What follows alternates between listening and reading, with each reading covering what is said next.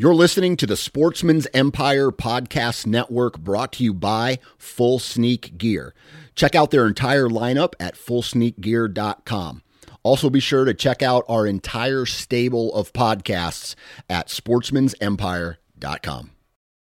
New from Moultrie Mobile, the Feed Hub offers first of its kind cellular connection and control for nearly any spin cast feeder on the market. When used with the Moultrie Mobile app, you can monitor feed and battery levels, run feeders on demand, receive alerts when feeders are clogged, and remotely adjust feeding times. The Feed Hub is ideal for anyone who maintains feeders. Remove the guesswork and save time by planning feeder maintenance before you drive to your hunting property. For more information, visit moultriemobile.com. Before history is written, it's played. Before it's frozen in time, it's fought one shift at a time. Before it's etched in silver, it's carved in ice. What happens next will last forever. The Stanley Cup Final on ABC and ESPN Plus begins Saturday. You're listening to the Sportsman's Nation Podcast Network, powered by Interstate Batteries. From your truck to your trail camera, Interstate Batteries has you covered. Visit your local Interstate Battery store today or online at interstatebatteries.com. Interstate Batteries, outrageously dependable. You're listening to the Average Conservationist podcast brought to you by Go Hunt and in partner with 2% for Conservation. Sign up to become a Go Hunt insider today at gohunt.com. 2% for Conservation's mission is to create an alliance of businesses and individuals that ensure the future of hunting and angling by committing their time and dollars to fish and wildlife. 1% of your time plus 1 of your money equals 2% for conservation. 2% helps businesses and people pair with conservation causes to support things that fit what they care about. Whether you're into fishing, hunting, or just getting outdoors, 2% can help you not only start giving back to wildlife, but get certified for it. Getting 2% certified means you've made the same commitments as popular brands like Sitka, First Light, Stone Glacier, and Seek Outside, and giving at least 1% of time and dollars back to fish and wildlife. But it's not just for outdoor companies. Breweries, contractors, coffee roasters, and even piano repair companies have earned 2% certification and stand out as leaders in their communities for doing so. Businesses that are committed to conservation deserve your business when you shop. Learn more about 2% for conservation at fishandwildlife.org. That's fishandwildlife.org.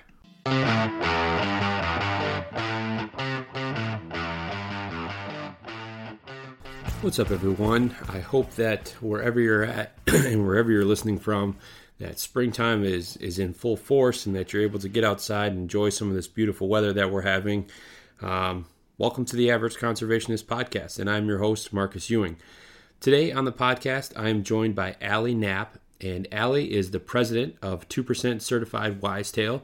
And for those of you not familiar with Wisetail, it is a software company uh, that specializes really in turning companies into communities through their software platform that they have.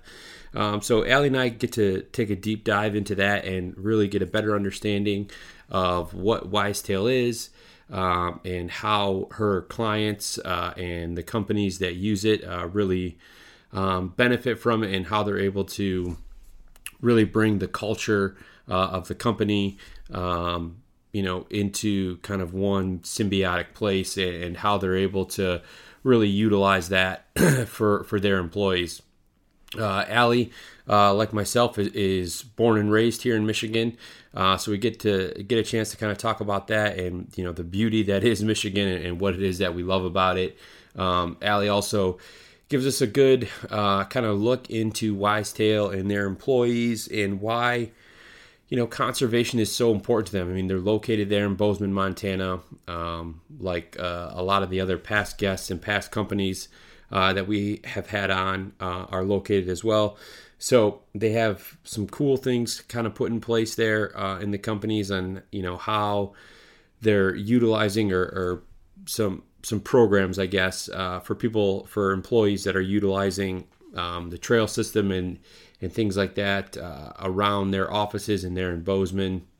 And they take a really cool approach um, to conservation as well in terms of company or excuse me in terms of organizations that they're giving their time back to um, they like to uh, talk to their employees find out what's important to them what they're passionate about in terms of the outdoors and conservation and really uh, be able to give back to to what they really love um, which i think is just a great idea um, you know the more that you get your employees involved and the more that they feel like they're a part of the process, um, you know, I think the the better the outcome is going to be.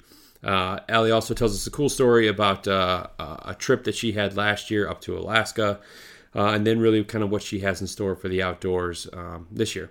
So really uh, fun conversation, a little bit out of the box uh, in terms of some of the other companies that we've talked to. But I always love to hear um, how companies are putting an emphasis on conservation, regardless of the space that they're in.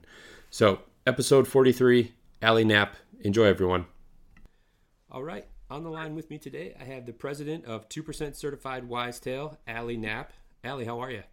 I'm doing well today. How are you? I'm doing well, thank you. I know we've had a had a chance to, to talk for a few minutes before we started recording here, and I, I know how busy your schedule is and everything like that. So I appreciate you being able to squeeze me in.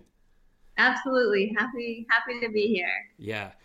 So this is so having um, you on and the company that you work for, Wisetail, this is it's kind of out of the box in terms of a lot of the companies that I've, I've had on in the past. A lot more are kind of directly related to the outdoors, or there's a, a very easy way to see how they're associated with the outdoors and, and why conservation and everything is, is so important to them. So I'm really looking forward to, to hearing more about Wisetail and you know why conservation is, is so important to, to you guys over there. Great, great. Yeah. So, first things first, Allie, tell me, you know, what it is that you love about the outdoors. Ooh, that's that's a great question. Uh, I love I love the feeling of just you know being in the mountains. I think it's a time where you can truly disconnect from the craziness of, of the world that we live in today, and I really uh, see the outdoors as kind of this antithesis of what it is that I do every day in my in my work. And so it's uh, the outdoors is just an opportunity to um, experience kind of more of that raw, um, truly out there. Uh, you know. Uh, hold on a second. no, you're good. You're good. It's I, I find a lot of times that like when you're when you kind of put on the spot, at least for the first question or two, like you have all these thoughts and everything like that, and you're trying to figure out how to articulate it, and you know that we're recording, so you're like, oh my gosh, and then you kind of start to panic in your own head and everything. So no, yeah. you are fine. Take your time. You're good. Okay. Okay. Yeah. Sorry about that. Okay. All right. So what it is that I so I'll, I'll kind of circle back. What it is that I love about the outdoors. I love uh, I love being outside, and I love just experiencing uh, the outdoors and, and, and especially I, most recently like really love the draw that the, the mountains have and, and that pull uh, whether it's exploring it on my skis or um, through hunting or um, trail running or like whatever that is it's a feeling of completely disconnected from the craziness and, and the life the, the technology that I'm living in, you know, in, in what I almost consider like this other life. Yeah, no, and that's that's a great way to to kind of explain it and describe it because yeah, there's so many people that I talk to that they they look at the outdoors as, as like you just said, like it's a way to disconnect, to get away from everything and just really immerse yourself in in nature and just it's it's amazing the things that you notice when you're you know when you're in the mountains or when you're just on a trail ride or a hike or something that you would probably never ever get a chance to to see or to witness. But when you just allow yourself to kind of be one with the area and your surroundings it's uh it's quite it's quite incredible the things that you come across. Yes. Yeah i couldn't agree more. It's the it's that you know feeling of of noticing things you wouldn't normally notice and and just you know taking the the opportunity to just like let things go and and really take in the spot that you're in and i think that so much of our lives are spent like racing from one thing to another. Mm-hmm. The second you like disconnect and are able to just be outside and take that in, things slow down a lot. And I love um, that feeling of being able to slow down a bit and really appreciate the the space that that I'm in when I'm when I'm outside. Yeah, that, that's that's very well put. Now, uh, Wisetail is based there in Bozeman, but as we spoke about before we started recording, you, much like myself, are a native Michigander. So tell me how it is that you went from from Michigan and landed in Montana because I know so many people, myself included, that were in Michigan and every time I'm I'm in the mountains or I'm out west, I'm always like, I just I don't want to leave, right? I just I, I the the allure of the mountains. I mean, I, it's it's such a real thing that people talk about. So tell me how you landed um, in Montana there. Yeah, yeah, for sure. So I will. I'm a proud Michigander. I love Michigan, as um, you should be. so, so it is. It is home uh, for me. Uh, but I made a. So after graduating, so I graduated from uh, MSU, the, the real MSU. There's an MSU out in. Yeah, not Montana State. No, no, no, no, no. yeah. So graduated um, and a proud Sparty, and I after graduation went out to California to Cupertino area. I, I lived in San Francisco and then and then commuted down. Um, so kind of that tech hub area and it was crazy. It was it was a great experience. I wouldn't take it back for anything, but uh, I spent a lot of time trying to get out of the city, whether that was you know just go up and try to ski in Tahoe, or you know try to learn to surf and go down to Santa Cruz. Right? I always found that I was trying to kind of escape the city, and so with the job I was with, I had the opportunity to move uh, to Colorado. Uh, and so I shifted and, and moved to Colorado and I spent a couple years in Colorado and just, you know, fell in love with the mountains there. Spent a lot of time kind of, I grew up ski racing, but got back into skiing when I was in Colorado. And it was an opportunity to just be able to go and ski on the weekends, and I loved it. And I just wanted kind of more of that um, mountain life, and um, actually ended up meeting my t- taking a trip back to Green Bay, Wisconsin, um, and meeting my uh, significant other that I have now, um, who was living in, in Bozeman. And so uh, we, uh, yeah, I met him and, and that kind of drew me to, to Bozeman and uh, have been here for about eight and a half years now. Yeah, well, it's, it's, it's definitely a great spot to land for sure. Now, growing up in Michigan, in, in northern Michigan, and, and as we realized, not too far from, from one another where I grew up, is that where you really kind of got your first um, introduction to the outdoors? Yeah, definitely. I mean, growing up in northern Michigan, we did all of the the outdoor things that you you would expect. You know, we camped, I you know rode bikes, and uh, grew up ski racing, like I said, and so spent a, a lot of time skiing and um, around the water in the summer. So I just felt like you know had the opportunity to just you know kind of gain a, an appreciation for that at a pretty young age, which I'm I'm very grateful for. Yeah, there's something about summer, especially, and well, fall and summer. Um, specifically in northern Michigan, that it's really hard for someone who hasn't experienced it to to understand like how great Michigan is because I think a lot of people think about Michigan and their first thought is Detroit and it tends to get a bit of a bad rap but yeah. there's so many gorgeous places and awesome things to do in Michigan if you just take the time um, to look for them. And obviously, you grew up in an area where there's just there's tons of outdoors and I mean Sleeping Bear Dunes. There's just so much natural beauty um, in that you know northwest part of Lower Michigan that uh, yeah, it's it's it's one thing that keeps me coming back. That's for sure.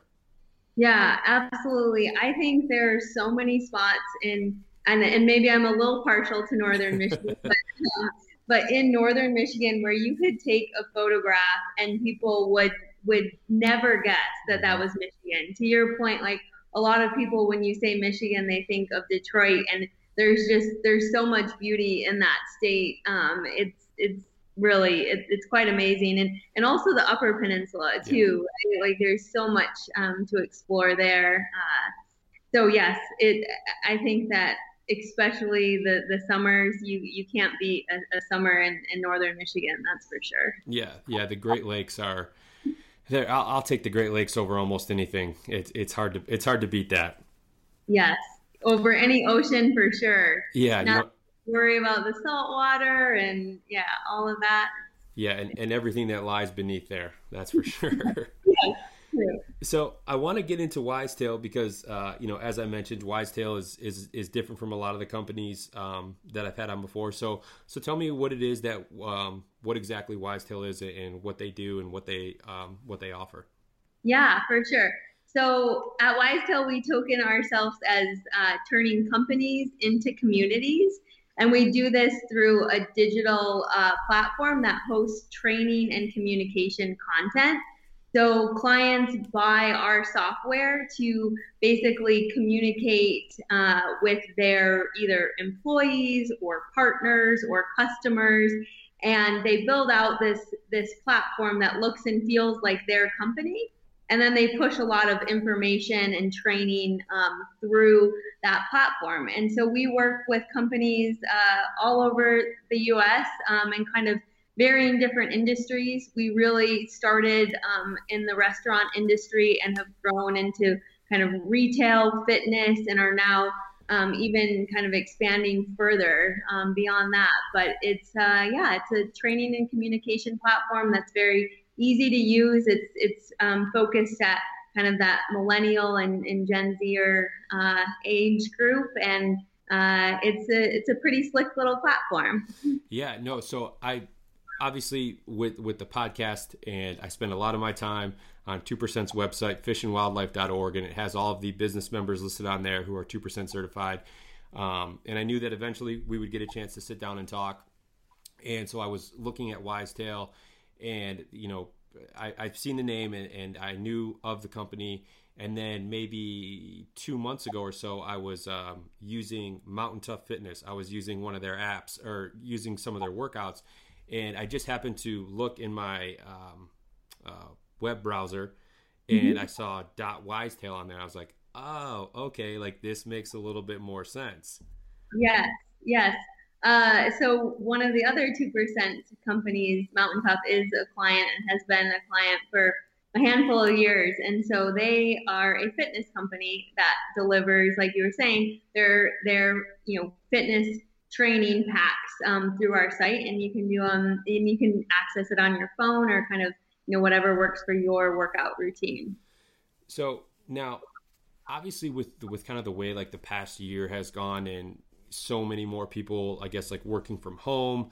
Uh, but companies obviously still need to uh, stay in business or add employees. Have you found that that's kind of been beneficial to a degree for you guys where you're having a lot where it's much easier uh, for onboarding and for training and things like that when they have a, a, central location that they can that they can use for the new employees especially if you know they're not able to to spend time in an office when they first come on board yes yeah absolutely so we've seen i mean i would say that as a lot of companies in 2020 kind of saw a little bit of like maybe uh, you know turbulence in mm-hmm. the March and April timeframe and kind of saw a little bit of a pause there. We kind of saw, you know, similar things being in the restaurant, retail, and fitness space. Those were all areas that kind of got hit pretty hard. Um, yeah. Everything. But then as we kind of fast forward and go to like the fall and now the beginning of 2021 or yeah 2021 it's just been such a focus for companies across the board to ensure that their whether it be employees or customers what that they have a digital community for them to access. And so over the past six months it's been pretty crazy for us. And i can say i'm just you know very grateful. I know that it's it's you know the pandemic has been hard on a lot of businesses and um, we've been very fortunate to you know have clients that have grown with us and, and a lot of new clients that have signed on and are really working to to really build out that digital community for their team members. And like you were saying, you know, you might not be able to onboard in person right mm-hmm. now. It's not a, a, possibility. And so uh, that's just, it, has been very, very beneficial for us. And I hope that we are, are helping these companies in turn too, right? Kind of create that. Yeah, absolutely. So kind of take me through, uh, if you can, like what what the process looks like for. Um, I know you said you kind of started in the restaurant industry, so if you uh, is it something that's kind of more tailored to um, like chain style restaurants, or just you know kind of one offs, or you know what does that process look like when when you get a new customer on board? Yeah, yeah. So we definitely did um, start in the the restaurant space. Our first client was uh, the Cheesecake Factory, and it actually yeah, the platform kind of started as almost a custom build um, for that uh, for the Cheesecake Factory, but then um, you know developed over time and was built into a full you know software as a service platform. But really, our technology is ideal for companies that probably you know have at least 20 locations and are looking to grow um, pretty you know looking to grow their location count and really, we're helping them to provide consistency location to location, as well as like, you know, a lot of companies now, their differentiator is their culture, their their service model, things like that. And so they're training and, and putting a lot of that material through our site to make sure that there's that consistent experience across all of their locations.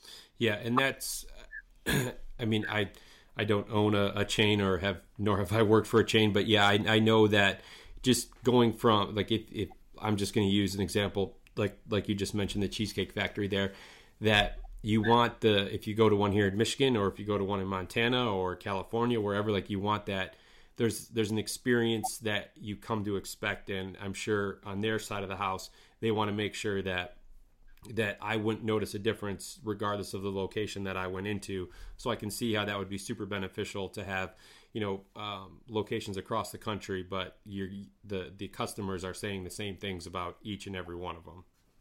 Exactly, exactly, and it's really it's that the magic of being able to deliver for each brand to deliver on their customer promise, right? Because exactly what you said, like you want that experience and you know, one of our other clients is Soul Cycle. You want that Soul Cycle experience that you had in New York City at maybe, you know, one of their top locations to be exactly the same as, you know, when you go into the Dallas location. Right. And we, you know, as consumers, we we know what we want, and we want we definitely want that consistency. And so we really uh, try to help our clients create that. Yeah.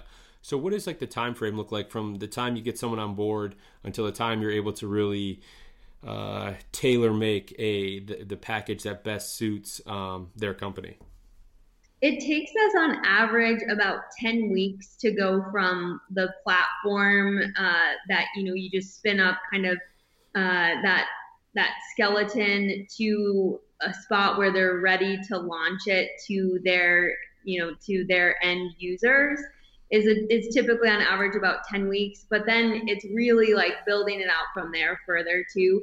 Um, so it, it definitely looks different per client, but um, within 10 weeks, we feel like we can really um, get something that's very valuable for, for the client. Yeah, and then I'd imagine like any any service uh, in a in a far far past um, uh, career of mine, I worked for a software company doing sales and stuff like that. So I understand how it, it, I kind of understand things on the whole, right? Where you you have a package that's the package is the same for everyone, but then it's obviously tailor made towards the company. But then you know maybe at like the 14 or the 16 week mark, it may look you know a lot different and a lot more refined than maybe at the 10 week mark because you start to understand how the company really can utilize it, how the employees, you know, maybe any feedback that you're getting from them. So I can I can see how it's almost like an ever evolving and ever changing thing as time goes on.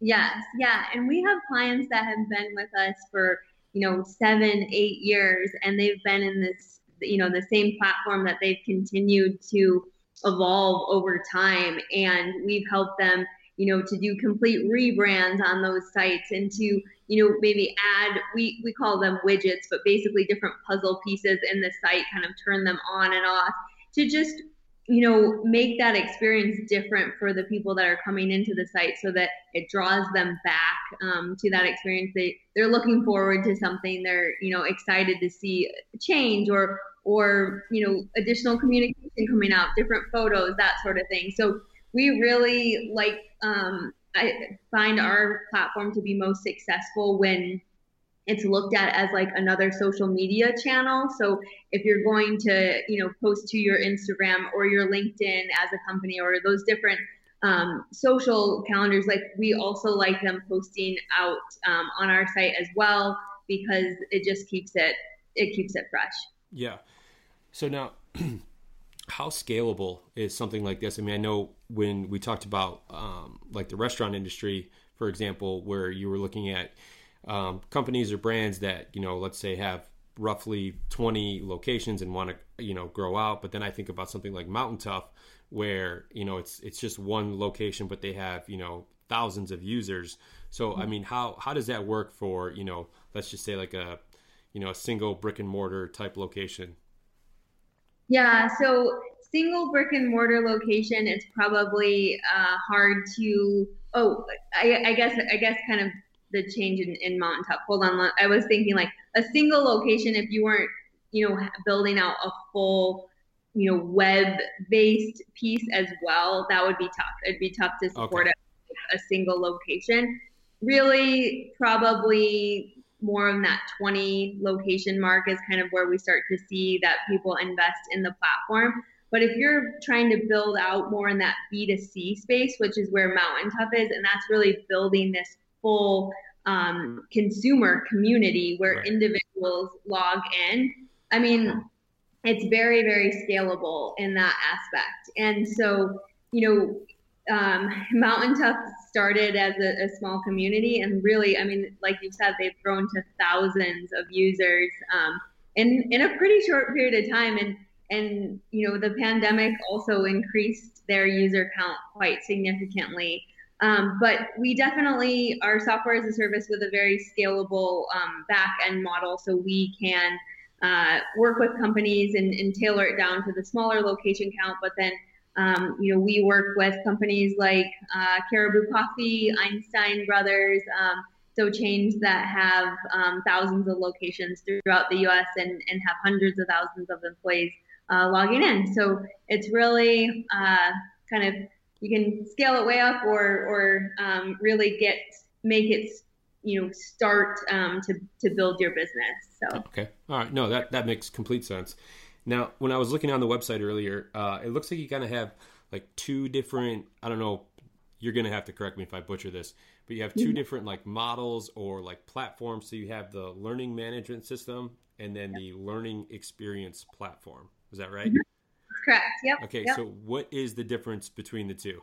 yeah, so the learning experience platform is really um, pulls in a lot of social aspects. So um, you can think of learning management as kind of the standard, maybe it's a little bit more compliance driven. You're entering in, and I think of it as you're a little bit more in a learning silo. You're going in to complete more compliance driven training that you just kind of have to do. Um, and, you know, some companies kind of start in that space and then they start to open the platform up because it's very configurable.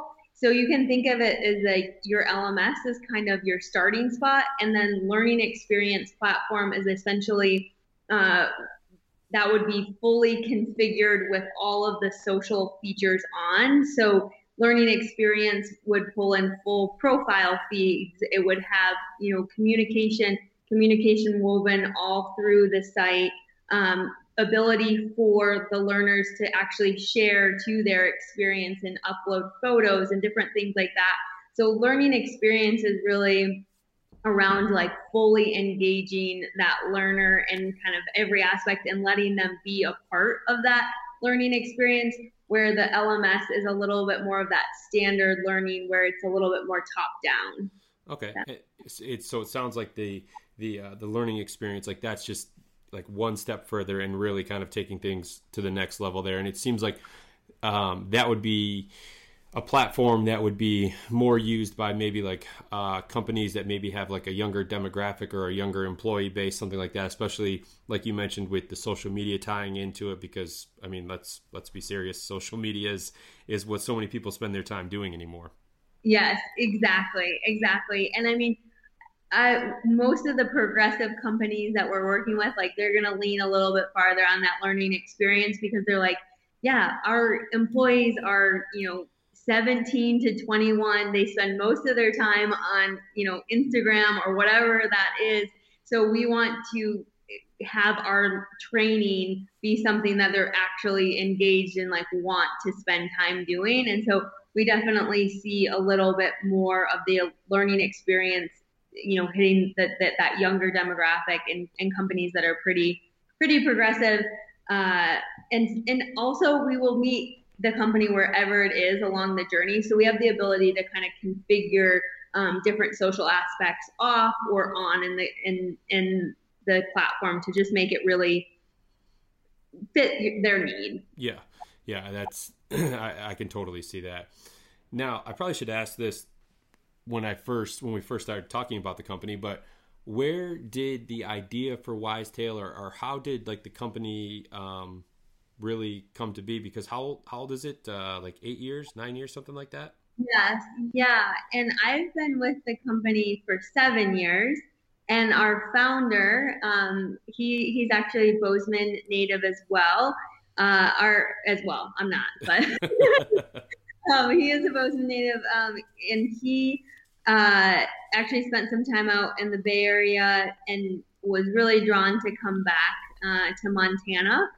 And his wife owned different spas within Montana. So owned one in Bozeman, owned one in Missoula, and a couple other spots within Montana. And I think they had four locations at the time, and they were trying to figure out how the, the same challenge that I, you know, Starbucks says the cheesecake all those pieces, right? Is like, how do we scale um, what we're trying to do here? How do we train our employees?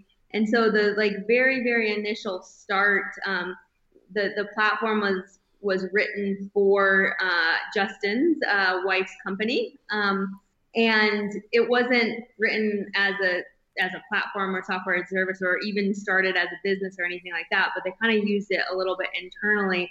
And then a couple of different people within Montana were just like, hey, that seems interesting. That seems interesting.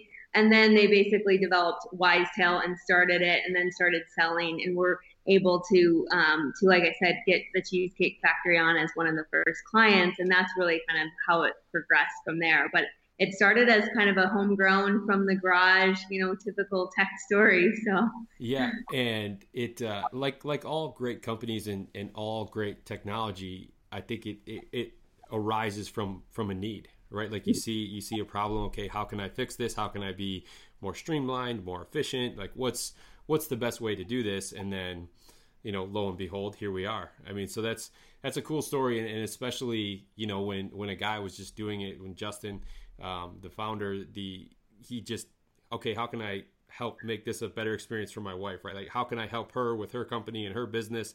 And you know, eight years later, nine years later, here we are with you know the Cheesecake Factory and and all these other you know really big um, brands that I saw on the website. Yeah, yeah, it's, it's a neat story. It's... Yeah, so being located there in Bozeman, obviously it's kind of uh, a mecca really for a lot of outdoorsmen and outdoors women and anyone that loves to spend time out there. So, do you guys have a lot of employees that spend a lot of their time in the outdoors as well? Absolutely. I think it is a big draw um, for you know people that are working at, at Wisetail or one of the other um, tech companies that are in Bozeman. We kind of have a little bit of a tech uh, hub um, within Bozeman, and that's definitely growing. And I think it's very much an attraction. I think you know, circle back even before I moved to Bozeman. I mean, if we go 10 years back or, or further, I think um, Bozeman has always been a draw for people that are really, really into the outdoors. And, and since that the town has just seen so much growth because of that, I think it because of the attraction it has and the proximity it has to the outdoors. Yeah, I had uh, a few weeks ago. I had a, a realtor who's two percent certified on from. She's from Bozeman, and yeah. we kind of talked about really the market, the, the the market there, the housing market, and how things have just kind of exploded over the last ten to twelve years, and how you know just like we were talking about like the uh, the cost of living, like the, the, the pricing for housing, and it's just it, it's inc- it's incredible.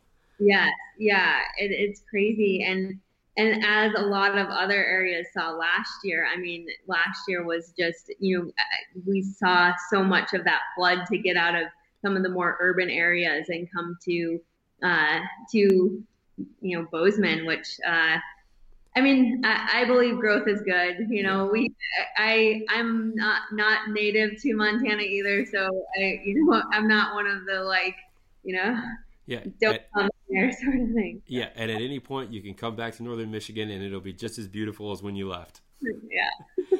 no, no. When I asked you that question about your employees, I mean, I can't imagine anyone living in Montana or in that area that doesn't love the outdoors, right? Like every time I think of someone that I hear that lives from Montana, I'm like, oh, I bet you they fly fish, I bet you they ski, I bet you they, you know, mountain bike, whatever it is. Like I just, I can't see living in an area with that much, you know, opportunity to get out and recreate and not taking advantage of it. Yes, agreed. And it, it's literally, you know, we're kind of in a remote setting right now. We're not spending as much time as, at our office as as we were. Um, but we are right at the base of a trail system, so we can literally walk out our office door and be, you know, be on the trails. And I think that that's it's pretty unique and um, it is definitely a draw. So. Oh yeah, I, that's that's definitely a uh, a good recruiting tool for for someone to come and work for Wisetail. Definitely. Yes, yeah, we. Uh, I think it. I think it really helped. The I think the proximity to the outdoors and just you know Bozeman in general was really um, helped us recruit talent um, through through you know the access that it has to not only like public lands but just like open spaces and trails and yeah yeah so that kind of brings me to the next thing that i wanted to talk about um, obviously one of the reasons um, that we're able to sit down and talk here is Wisetail is a 2% certified company. Mm-hmm. So, so tell me, how did you first learn about 2% for conservation? Ooh, I, you know, I'm trying to think of, of the initial initial engagement there and i do think it might have been through one of our employees um, that was was connected to 2% and just you know knew that as a company we kind of our foundation we've always you know had conservation top of mind, but but maybe hadn't made like that set two percent commitment. And so I think one or a couple of our employees kind of brought it forward and were like, hey, this is something we should look into. And I think that's where we um, kind of explored it further and realized like this is a really good, a really good organization to be a part of. So. Yeah, and I think that that definitely helps. Um, I mean, obviously uh, two uh, percent is located there in the Bozeman area, um, so that that certainly helps having someone, or you know, and there's just a, a, a slew of companies uh, right there in the greater Bozeman area that are all two percent certified. Um, so, what are some of the companies or the organizations? Excuse me, some of the organizations um, that Wisetail is giving back to in terms of conservation. Yeah, so a big one for us is GVLT, um, so Gallatin Valley Land Trust um, we've partnered with them for a very, very long time. Um, uh, Wild Sheep Foundation is another um, organization that we've um, given uh, quite significantly to, and then uh, we One Montana um, is also one. Wolf and uh, and Grizzly Discovery Center is another one, and and that um, what is a pretty unique relationship, one that we actually did an in-kind donation of our platform um, to to the Wolfen um, Discovery Center, which is out of it's uh, out of Yellowstone Park, and so yeah. Yeah, so I was actually yeah, I was there this summer with the kids. Absolutely. Okay, cool. Okay, so we're helping them with some of their um, with their some of their technology and being able to kind of you know have some learning modules for uh, visitors to go through and just learn a little bit more in that center. And so that was um, kind of a, a, unique one. And then uh, One Montana is another organization that we've um, we've partnered very close with. And there's a there's a few other um, kind of like smaller uh, county organizations that we've given to too. We like to put surveys out to our employees and kind of ask annually like where do you where do you want us to, to donate to what would resonate um, with you uh, so that's kind of how we go about donating. Yeah. So two things there. One, I think that that's awesome that you guys are um, actively um, engaging with your employees and, and, finding out, you know, what's important to them, what what they want to engage with, what um, you know, what causes, like you just said, are kind of near and dear to them. The things, whether it's um, you know, like GVLT, which I've I've had more than one person um, on the podcast that's talked about supporting them. It's I know that Jared Frazier the executive director. He's very big with GVLT. Um, uh, Sarah Day, the realtor that I mentioned before, she's um, a member, I think, on the board there. Um, so yeah, it's, it sounds like a, a, great organization to, to be giving back to. Yes, yeah, absolutely. And they do so much for the trail system within, I mean, within Bozeman and, and, and beyond really. But I mean, as I mean, our employees use the trails all the time as well. So I feel like that's one uh, that is just important for us to to continue to donate to. And we have something that we call a hot lap program, where if you actually do a, a basically it's a 5K loop on a GVLT trail, and you record that. We have in our system you can go in and record like, yes, I did this then we'll donate a dollar for that lap as well as give a dollar to GVLT for that lap as well as give you um, a token to go get a beer or cider from one of the local breweries. So. Oh man, sign me up for that. Right? Yeah. If, all, if all I have to do is just make a lap to get a beer. Yeah, it's pretty I'll be fun. out there making laps all day. yeah, yeah. So, so, you kind of answered it, but how was it like like the GVLT one? I mean, that one that one makes perfect sense, especially with a lot of employees that enjoy the trail systems and everything in the the greater Bozeman area there. But how was it that you landed on some of the other organizations that you guys are giving back to? A lot of it was employee driven. So you know through through different, we actually put it out to vote, um, and so a lot of it came through really where our employees wanted to see you know those funds go and then I would say maybe a little bit earlier on, it was probably um, more of just like who had a connection with, mm-hmm. you know, a specific organization or that sort of thing. But since we've been with two percent, we've really tried to um, put put the vote out to to our employees. Yeah, and two percent is so great about that too, especially um, if you have questions about, you know, maybe like if you look at it from a from a time standpoint, right? Because one percent of the time, one percent of your money um, you know, where, especially um, there in Bozeman, like where can you help donate your time locally? Like what what organizations maybe have a cleanup or, or need an extra set of hands for um, some type of project? So it's it's a great kind of sounding board to be able to you know help fulfill your hours and, and give back, uh, especially at a local level there. Definitely, definitely. Our, and our team, we love the trail days. So we will go out with GVLT for like a half a day and do trail days where we're just, you know, working on the trails, doing maintenance, that sort of thing. We've done river walks and cleanups and different, um, you know, uh, volunteer activities too at um, some of the uh, kind of in-person events and different things like that. But uh, I think Trail Days is is ranked by far our favorite. We always are, we always are trying to get a couple of those in a year. So look yeah. forward to having one this spring. Yeah, and it always feels like maybe you just pay a little bit closer attention to to the things that you're doing, especially on like a trail day, like you mentioned, knowing that you know probably most, if not all, of your employees are you know actively using those trails on a on a regular basis. Definitely, definitely. So one of the things I didn't really ask uh, earlier on when we were talking about kind of your introduction to the outdoors, I was looking at your profile on Wisetail's website, and I see that you uh, enjoy mountain biking. Um, mm-hmm. you, you, mentioned the skiing that you love to do. Uh, grew, growing up ski racing. So, are you actively uh, participating in, in hunting or in angling or in any of those um, activities?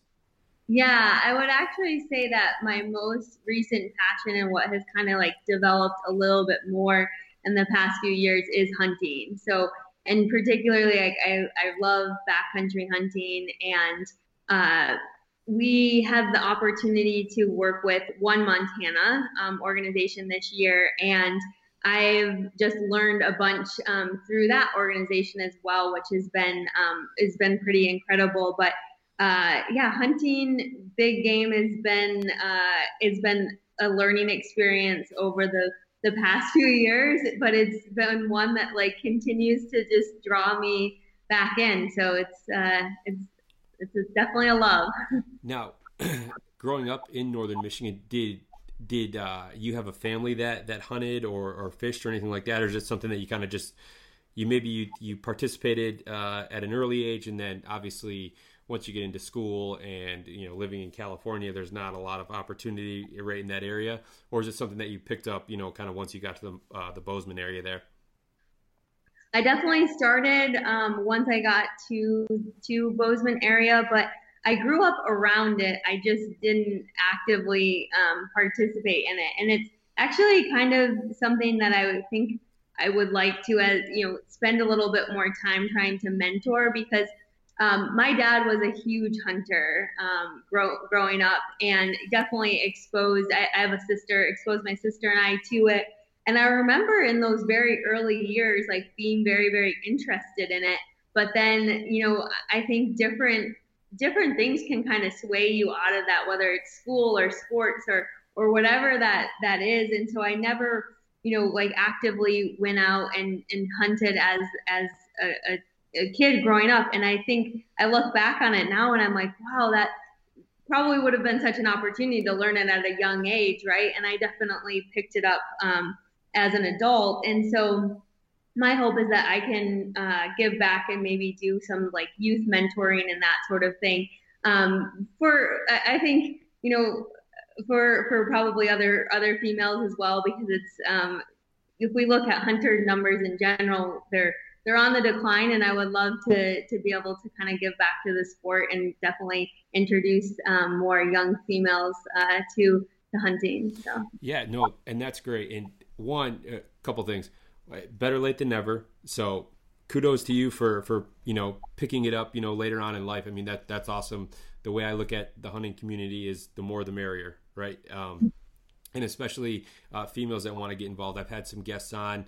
Uh, in the past that we've talked about that before and you know um, right now i believe uh, female hunters are the fastest growing demographic uh, in terms of hunting and you know i know that that can that it can be a tough kind of barrier uh, there's there's a bigger barrier for entry, let's say, uh, for a female. Just uh, the way that kind of the the sport has been over the years, it's always been kind of looked at as a an old man type of thing, right? And it's it's just tough. But you know, there's so many extremely powerful and, and great voices out there in the female community as far as hunters and anglers go that are really trying to kind of push the envelope and you know, make sure that that conversation is getting louder uh, and everything so that, you know, females feel like they have a voice, which they absolutely should have a voice and an equal voice uh, in the community, in the hunting and outdoor space. Mm-hmm. Mm-hmm. Yeah. Yeah. And, and to your other point there, the, the mentoring part I think is, is awesome because as I get older and I have a couple of young kids and I think back to, you know, I, I grew up hunting with my dad and my uncle and my grandfather. And, you know, my sister did to some degree. She was much more into like fishing and stuff with my dad. But mm-hmm. there's just this bond and this connection that you're able to form that it, it teaches you so much, so many mm-hmm. life lessons at an early age that I don't think you realize them until you know you're much older. Whether it's patience, it's you know it's instilling conservation uh, mind, uh, a conservation mindset at a young age that mm-hmm. you're going to hit a certain point in your life where all of a sudden like things just kind of click right it's like you know growing up like your parents are wrong and you never understand what they're saying and then all of a sudden you, you know you hit your early or mid 20s and you're like oh my gosh like everything they were saying makes sense and, and, now i completely understand why i couldn't do this or they wouldn't let me do that or why i couldn't drink pop at 8 o'clock in the morning or you know whatever the case is. So it's it's it's kind of in that same boat that there's just so much that can be taught and learned at a young age and i just think it gives you like so much confidence for you know whatever it is that you want to pursue you know outside of, of hunting or for fishing i i totally agree and i also think that hunting is one of the most humbling sports i have ever taken um, i would say you know to so you you had seen the mountain biking videos and I took a lot of crashes on my mountain bike. I've, you know, fallen so many countless times skiing and, you know, had some wrecks that are like you know stop you in your feet a bit, but I will say that hunting, uh, it, it's, it's not even close. It is just when you think you're like maybe getting it, it, you know, and you're like, okay, I think I am understanding this, and and I'm at least seeing animals when I go out, and and then you realize that you have so much to learn, and so that's what I think also like keeps me coming back to it. Is it's just I am so far from being able to even you know, um, be like master that the, the, the, that, and there's so much um, to to learn, and then uh, that to me is is is the challenge that kind of keeps you keeps you coming back. Yeah, it's uh it's a beautiful thing. I mean, there's as hunting goes, there's far more downs than there is ups, but it's like you said, like that's what keeps you coming back because like I think about so I primarily hunt whitetail here in Michigan Mm-hmm. And a lot of times it's, you know, depending on the time of the season, you know, maybe you hunt for three or four hours in the evening or three or four hours in the morning. It's not necessarily an all day thing like backcountry hunting where you're hiking and, and glassing and things like that. But, you know, one encounter, you know, two minutes worth of, of activity of seeing an animal and, you know, you, you don't harvest the animal or anything like that, but you climb out of the tree, you're driving home and you're like, I can't wait for tomorrow, right? Like it's just it didn't go as you planned. You know, it, nothing really worked out, but you're just like, I can't wait to do it again. This was so awesome. Like your heart's pounding, and you're seeing these animals in you know in their in their natural habitat, and they have no idea that you're there. Hopefully, right? Mm-hmm. And it's it's just such a cool experience. And yeah, going back to what you said about the mentor thing, that if you can experience or, or help someone, help expose someone to those those um, experiences, I mean, it's it's life changing. It really is. Mm-hmm, mm-hmm. Yeah, there's little in life that gives you that that true, you know, heart race that that a, a big animal coming in or a sighting. You, you know, there's just there's little in life that you can kind of like replicate that same feeling, that same energy. So. Yeah, I have some. uh some friends that I do a lot of uh, skiing with and stuff like that, and we call it the fear giggles, right? Because it's just you're so excited, you're so amped up, but you're so nervous and you're so scared at the same time, like like staring down like a big line when you're skiing or something like that. You're just you're kind of just giddy and you're like, okay, here goes, right? And it's yeah, you can't you can't buy that in a store. You can't look at that on your phone. I mean, you have to be in it to really to really understand it. Definitely definitely. So one last thing here, Allie, before I let you go is, do you have? And I, I ask a lot of people this: is do you have like any big outdoor adventures, whether it's a, a mountain biking trip or a big hunt this uh, this fall? Do you have anything like that coming up that you're excited about? Ooh, that's a that is a great question. Uh, I I will definitely be planning at least a couple of, of backcountry hunting trips. Um, this fall. And i our tags in montana are due on april 15th so i have a lot lot kind of riding on how the, the draw comes out with those tags. Um, but i'll definitely do some for me it's really exciting to be able to get back and be remote um, in a spot where i'm going to like hike into maybe put up a little bit of a base camp and go out from there um, for a you know six to, to eight day um, time period. And so I look forward to, to being able to do a couple of those um, this fall. I this previous fall in, in 2020, I got back from what I would call like one of those bucket list, once in a lifetime experiences. Uh, I actually had the opportunity to go caribou hunting up in Alaska. Oh, that's awesome yeah and so that one um, for me was was definitely i've never experienced anything like it it was public land and um, you know flew in and did a, a drop um, hunt. So um, went in with uh, two other friends and we were kind of you know dropped off in the middle of remote alaska for for 10 days and the yukon charley and you know we're just we're just out searching for for caribou all day every day. And it was it was quite amazing. So i I, I won't be able to replicate that this year but i will definitely get into some some very remote uh, montana hunts and and try to um, do backcountry hunts for probably two two separate uh, tags this year so. awesome well did you guys get a caribou while you were there we ended up being able to harvest three caribous so we oh, all that's awesome successful. Yeah. Yeah. Congratulations. Yeah. Thank you. Well, I wish you the best of luck on your hunts this year. Hopefully, you come out, you pack out heavy, and uh, I, I, really appreciate you taking some time to to sit down and tell us more about Wisetail and your background and your you know adventure, you know that led you to where you're at today. And um, I wish you the best of luck. Thank you very much, and I appreciate your time as well. This was was really fun, and uh, I look forward to listening to the other conversations as well. Yeah, absolutely. Anytime I could talk to a fellow Michigander, it's it's always enjoyable on my end. yeah, yeah. All right. Well, thank you again, Allie. Take care. Yeah, thank you. All right. Well, a big thank you to Allie for taking some time to join me today and tell us more uh, about Wisetail and the great work that they're doing there in the Bozeman area uh, in regards to conservation. I'd also like to thank our partners over at Stone Glacier and Go Hunt, as well as 2% for Conservation. And if you're interested in learning more about 2% for Conservation, you can visit their website, fishandwildlife.org, and there you can see all the certified brands that have committed to conservation that you should support when you shop. I also encourage you to follow 2% on social media where they're going to post only positive content. So you'll enjoy some uh, very conservation focused, positive um, posts in your feed. So, again, if you'd like to learn more about 2% for conservation, you can look for them online on social media or at fishandwildlife.org. Thanks for joining me this week, everyone. Hope you enjoyed the episode. Remember, stay safe out there, and conservation starts with you.